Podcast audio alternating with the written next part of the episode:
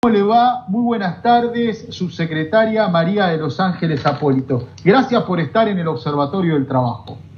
Hola, ¿qué tal, Juan Domingo? ¿Qué tal? Un gusto saludarte a vos y a toda tu audiencia. Simplemente una corrección, porque comentaste que Guzmán era el ministro de Desarrollo Productivo y es Matías Culfas. Tenés razón. Una corrección antes de abordar los temas que estabas planteando.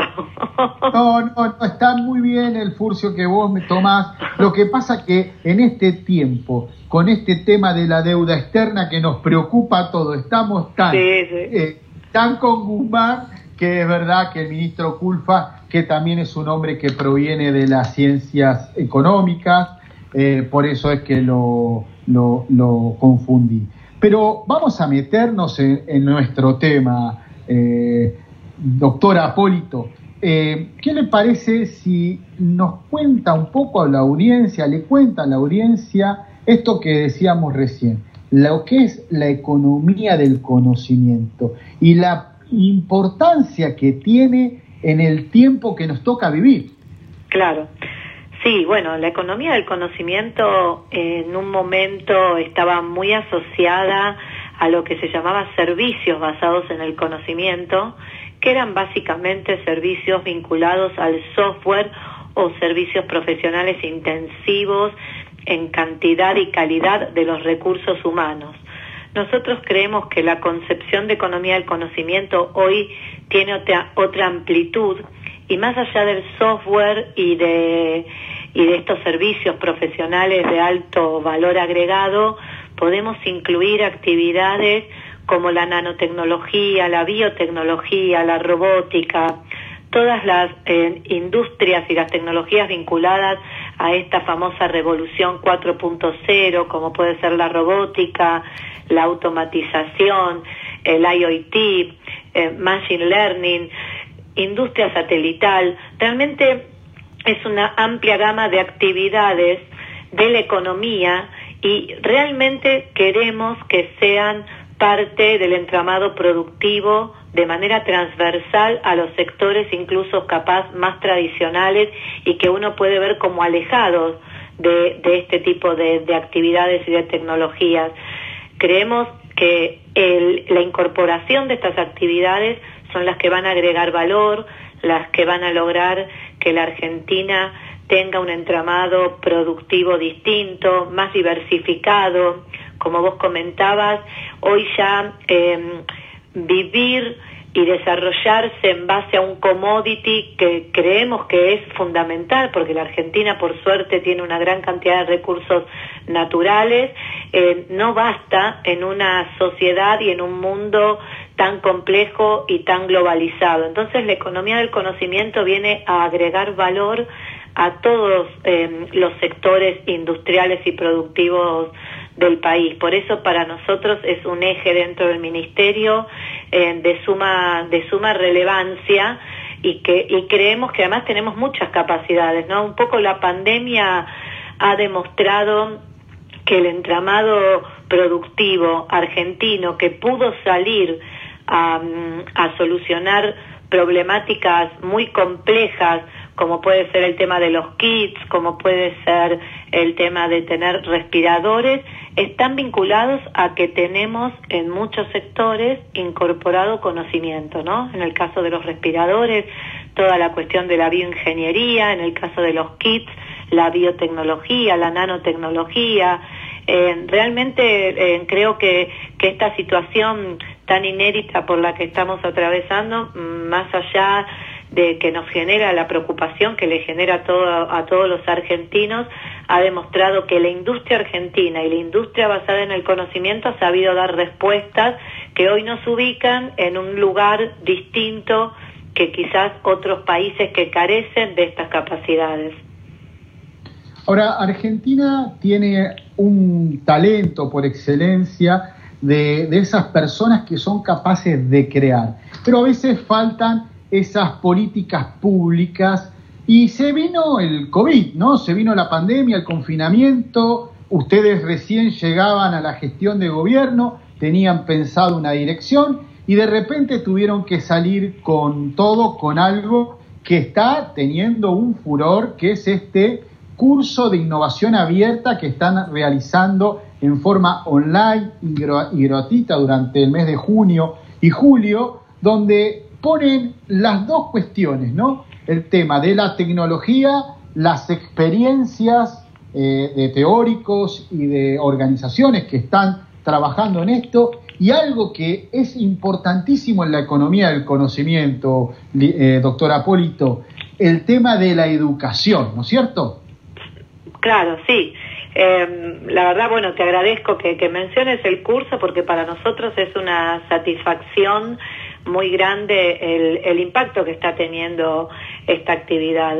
Em, la, Subsecretaría de Economía del Conocimiento ha decidido eh, dentro de su estructura contar con una dirección de innovación abierta. Y, esto es un concepto que queremos instalarlo eh, realmente en todas las organizaciones. Nosotros creemos que para que la innovación abierta funcione y sea efectiva, todos tenemos que estar tratando de hablar el mismo idioma y tener los mismos valores.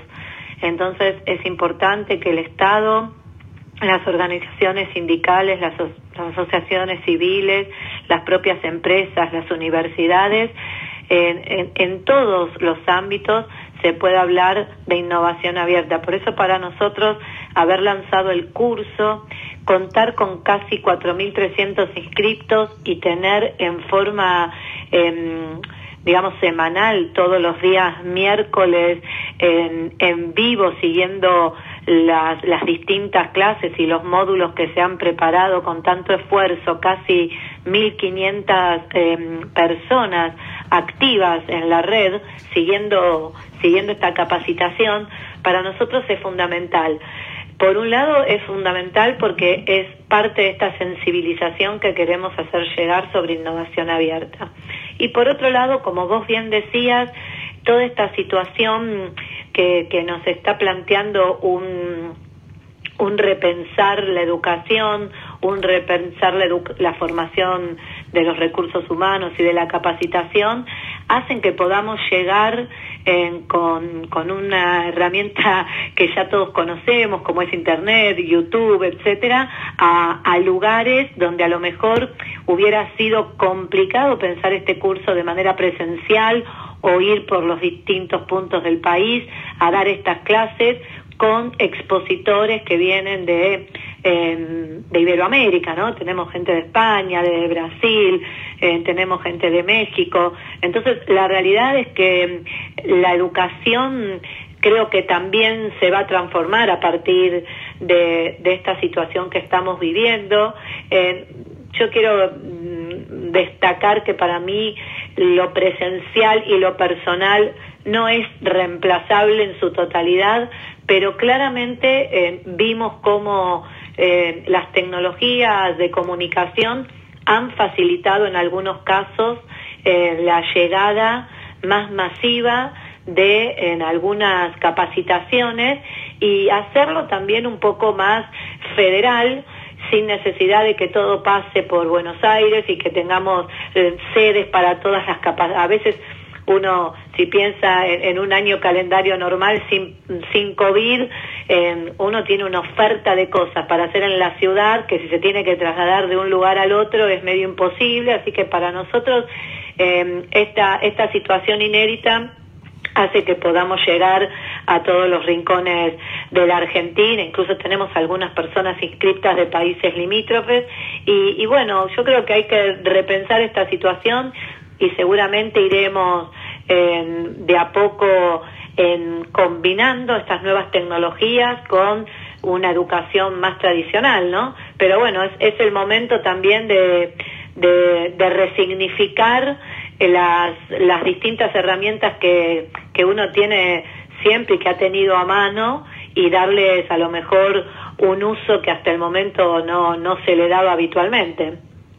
Les recuerdo a nuestra audiencia que estamos dialogando con María Apólito, subsecretaria de Economía del Conocimiento del Ministerio de Desarrollo Productivo de la Nación Argentina. Y nos está hablando justo puntualmente del curso de innovación abierta que iniciaron en junio, que continúa, es junio y julio, todos los miércoles a las 18 horas por el canal de YouTube de la Dirección de Gestión de la Innovación Abierta. Eh, ¿Todavía se puede inscribir alguien o directamente pueden ingresar al canal y tomar las clases? ¿Cómo, cómo es el procedimiento, María Polito? Las clases quedan, las clases están todas grabadas, las cuatro clases que se dieron, ayer fue la cuarta, todas ellas están quedan grabadas en, la dirección del URL que, que, vos mencionaste, Juan Domingo, y eh, las inscripciones siguen abiertas.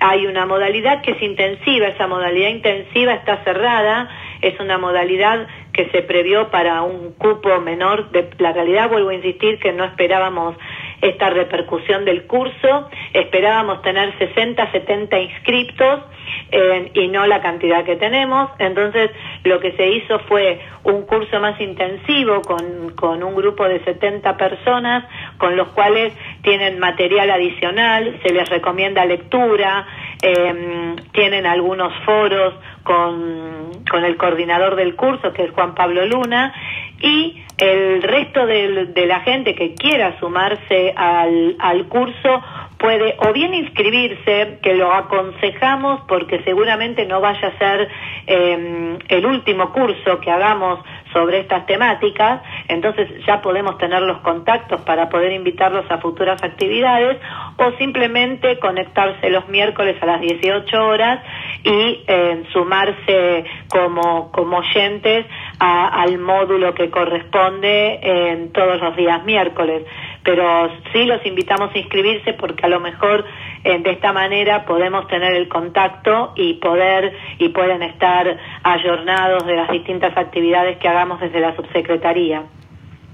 Les recuerdo a la audiencia que estamos dialogando con María Apólito, su secretaria de Economía del Conocimiento. Como bien lo decía, nos interesaría, María, que por ahí estas cuatro primeras clases donde se desarrolló el tema en primer lugar de las herramientas, en el segundo lugar, cómo articular, por ejemplo. El otro, eh, la tercera clase hablaron de desafíos y experiencias de Latinoamérica y de Europa. Y la anterior se abordó sobre el tema metodológico, donde también hubo experiencias de académicos, pero también de personas que vienen desarrollando en el país. Y me parece interesante que nos cuentes un poco cómo sigue esto y si realmente también tienen pesados eh, participación de eventos internacionales, si tienen pensado generar eventos donde empiecen a mover, si bien vos nos decías, la primera etapa es de sensibilización. Tenemos que poner en la agenda la innovación abierta y nosotros del Observatorio del Trabajo estamos totalmente convencidos de que así como Corea era una economía que, estaba por debajo de los 40 y hoy eh, es líder, o, economías como Israel, o economías que, que generan cantidad de patentes en forma permanente, la economía del conocimiento y la innovación abierta va a ser lo que va a hacer que las organizaciones puedan emerger nuevamente después de esta catástrofe que está generando esta pandemia, ¿no? Sí, bueno, yo creo, yo creo que sí. Mm, solamente por nombrar un par de ejemplos de, cómo la innovación abierta, entiendo, llegó para quedarse, podemos mirar eh, todo el tema colaborativo que está surgiendo alrededor de, de, la vacuna, un poco propiciado por la misma Organización Mundial de la Salud, o mismo en nuestro país, de qué manera empresas de respiradores que teníamos en el, tenemos en el país, por suerte, dos empresas que fabrican respiradores, como de una manera colaborativa. Yo creo que inconscientemente han hecho innovación abierta sin saberlo, pero eh, surgió naturalmente ante la situación de, de crisis eh, que una de ellas ha colaborado para poder duplicar su capacidad productiva y llegar a la cantidad de respiradores que le, eh, le está demandando el Sistema de Salud Nacional con una empresa estatal que es VENC, una empresa de la Comisión Nacional de Actividades Espaciales, y la otra empresa ha hecho una colaboración con una importante empresa del rubro de la electrónica y electrodomésticos. De, sin quererlo, cada una de las empresas productoras de respiradores han abierto de alguna manera parte de su tecnología para poder colaborar con distintos actores y poder en algunos casos hasta triplicar su capacidad productiva. yo creo que estos son ejemplos que a lo mejor en, el inconsciente no se sabe, pero son claros ejemplos de, innovación abierta. Con respecto, bueno, al, al punto que comentabas del curso, bueno, el curso sigue eh, el primero de julio con todo lo que tiene que ver con concursos, convocatorias y desafíos y el rol de la propiedad intelectual en la innovación abierta, ¿no? Revisar un poco si em, registrar una patente, registrar un producto eh, va en contra o no de los procesos de innovación abierta y ahí tenemos eh, disertantes también de, de, de excelente nivel de distintos sectores empresarios del mundo del mundo también de las universidades. Después tenemos eh, un, un próximo módulo que tiene que ver con algunas formas que son a lo mejor las más conocidas de innovación abierta, como los hackatones, los rallies de innovación, los desafíos orientados a solucionar problemas. Ese es eh, capaz los ejemplos que uno tiene más en mente cuando se habla de innovación abierta. Después tenemos un módulo de financiamiento, qué instrumentos se tienen desde el Estado o de otras organizaciones para encarar procesos de innovación abierta.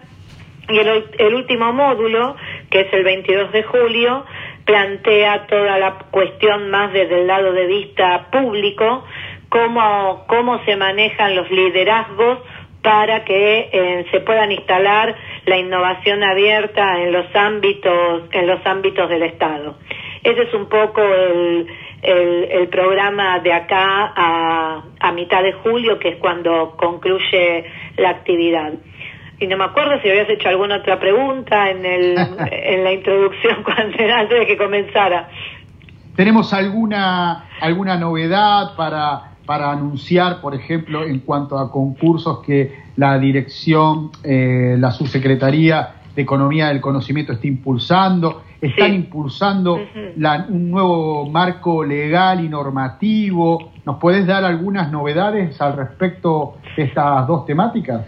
Sí, bueno, eh, concursos, bueno, en concurso ahí también estaba em, previamente escuchando el programa y sí, estamos muy contentos porque vamos a lanzar un concurso de emprendimientos de la economía del conocimiento junto a la subsecretaría de, emprendedores del ministerio para poder seleccionar las mejores eh, los mejores o las mejores 10 eh, emprendedoras emprendedores que eh, puedan viajar o de manera virtual participar de este evento genial que es el Startup Olé en, en España, en Salamanca, Así que vamos a trabajar para hacer un, una actividad importante de, de acercar a aquellas empresas que consideremos puedan ser de interés para inversores que se juntan en este evento.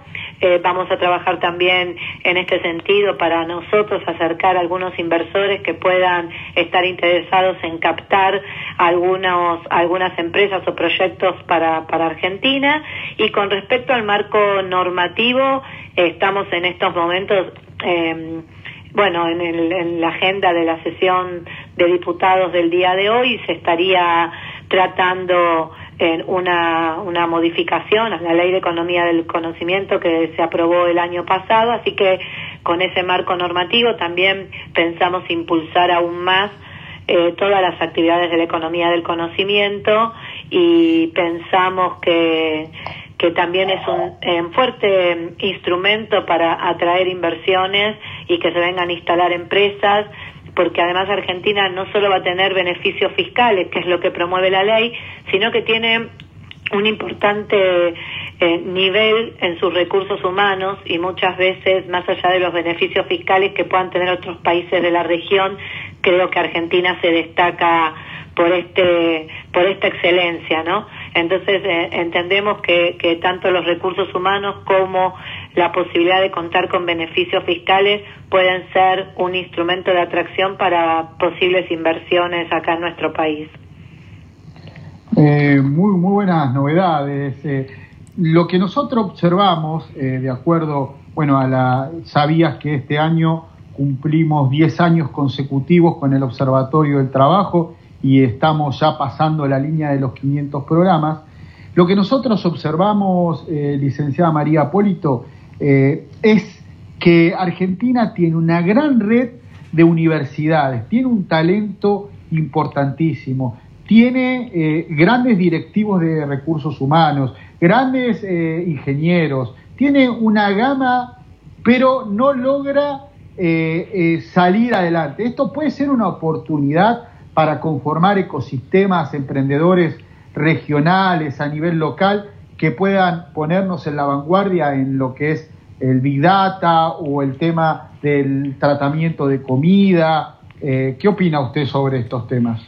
Bueno, creo que, Argentina tiene un liderazgo importante en, la región, en algunos temas.